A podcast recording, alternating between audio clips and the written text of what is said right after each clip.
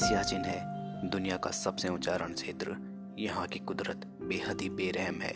Minus चालीस degree Celsius से लेकर माइनस सत्तर डिग्री सेल्सियस तक तापमान, हड्डियाँ कपा देने वाली ठंड और घात लगाए बैठा दुश्मन, इन सब चुनौतियों के बावजूद भी भारतीय सेना निरंतर अपने साहस का अदम्य परिचय देते हुए डटी रहती है। आइए जानते हैं भारतीय सेना सियाचिन ग्लेशियर में कैसे अपने दिन को, अपनी ड्यूटी को निभाती है। चलिए, आज की वीडियो हम शुरू करते हैं।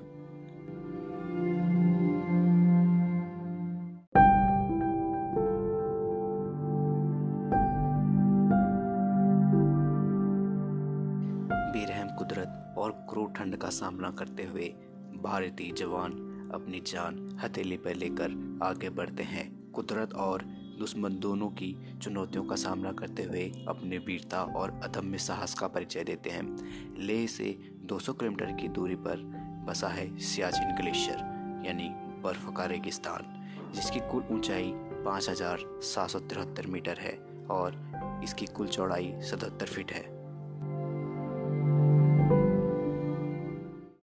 सियाचिन ग्लेशियर में ड्यूटी करने से पहले देश के सभी हिस्सों से सैनिकों को इसके हेडक्वार्टर, यानी कि लेह में लाते हैं।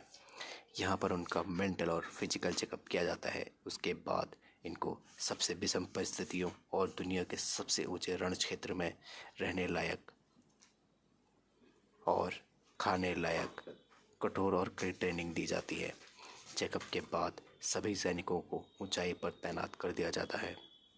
फिर सैनिकों की जान हथेली पर रखकर उन्हें बॉर्डर पर भेज दिया जाता है।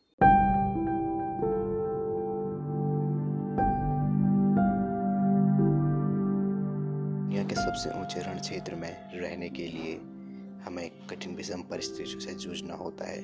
भारतीय सैनिक न सिर्फ़ दुश्मन से, बल्कि कुदरत से भी लड़ते हैं।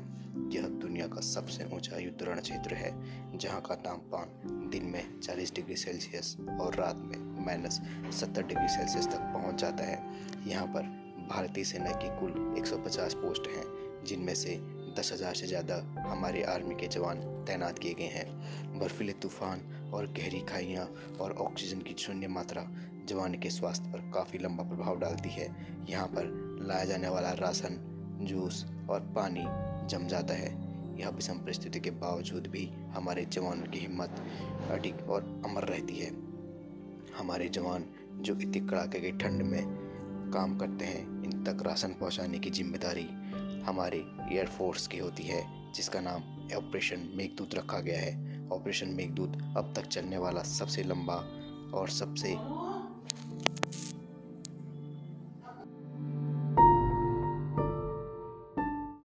ऑपरेशन मेघदूत अब तक चलने वाला सबसे लंबा ऑपरेशन है, जो सियाचिन ग्लेशियर पर तैनात सभी जवानों को भोजन, खाना और ज़रूरी सामान मुहैया करवाता है।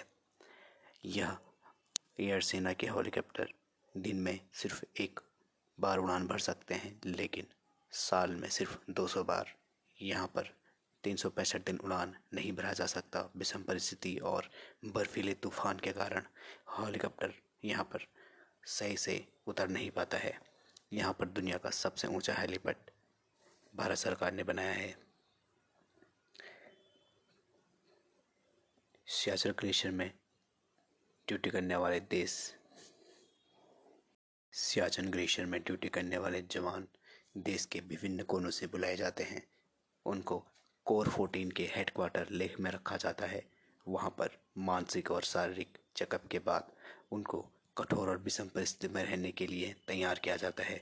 थका देने वाली ट्रेनिंग के बाद उनको कुछ ऊँची हिमालयी क्षेत्रों पर कुछ समय के लिए ड्यूटी करने भेज दिया जाता है। उसके बाद उनको सियाचिन ग्लेशियर पर तैनात कर दिया जाता है।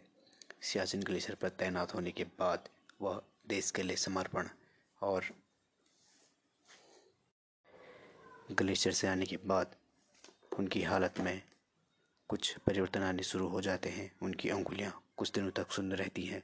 ग्लेशियर पर भारतीय वायुसेना लगातार मेडिकल चेकअप और मेडिकल हेल्प का काम भी करती है। बदलता मौसम और कम ऑक्सीजन भारी हिमखंड मानव का स्वास्थ्य खराब कर देती हैं। तो हमारे जवान इतनी कड़ाके की ठंड में अपनी हिम्मत नहीं हारते हैं। वो डटे रहते हैं, लेकिन उनके स्वास्थ्य में कुछ कमियाँ महसूस होने लगती हैं। और बदलता मौसम, बद से बदतर हालात, बर्फीले तूफ़ान, हमारे वीर जवानों की हिम्मत तो तोड़ नहीं पाती, लेकिन उनके स्वास्थ्य पर गहरा प्रभाव डालती है, जिस कारण कुछ सैनिक बीमार हो जाते हैं, जिनके रेस्क्यू का काम भारतीय वायुसेना करती है। विषम परिस्थिति में रहने के बावजूद भी भारतीय सेना की हिम्मत अडिग रहती है। 1984 से लेकर अब तक भारत के कुल 900 से ज़्यादा सैनिक शहीद हो चुके हैं। सेवा चिन्ह सियाचिन वॉर मेमोरियल भारत के उन सभी सोल्जर्स की याद में बनाया गया है, जो सियाचिन में अपनी ड्यूटी के वक्त वीरगति को प्राप्त हो गए थे।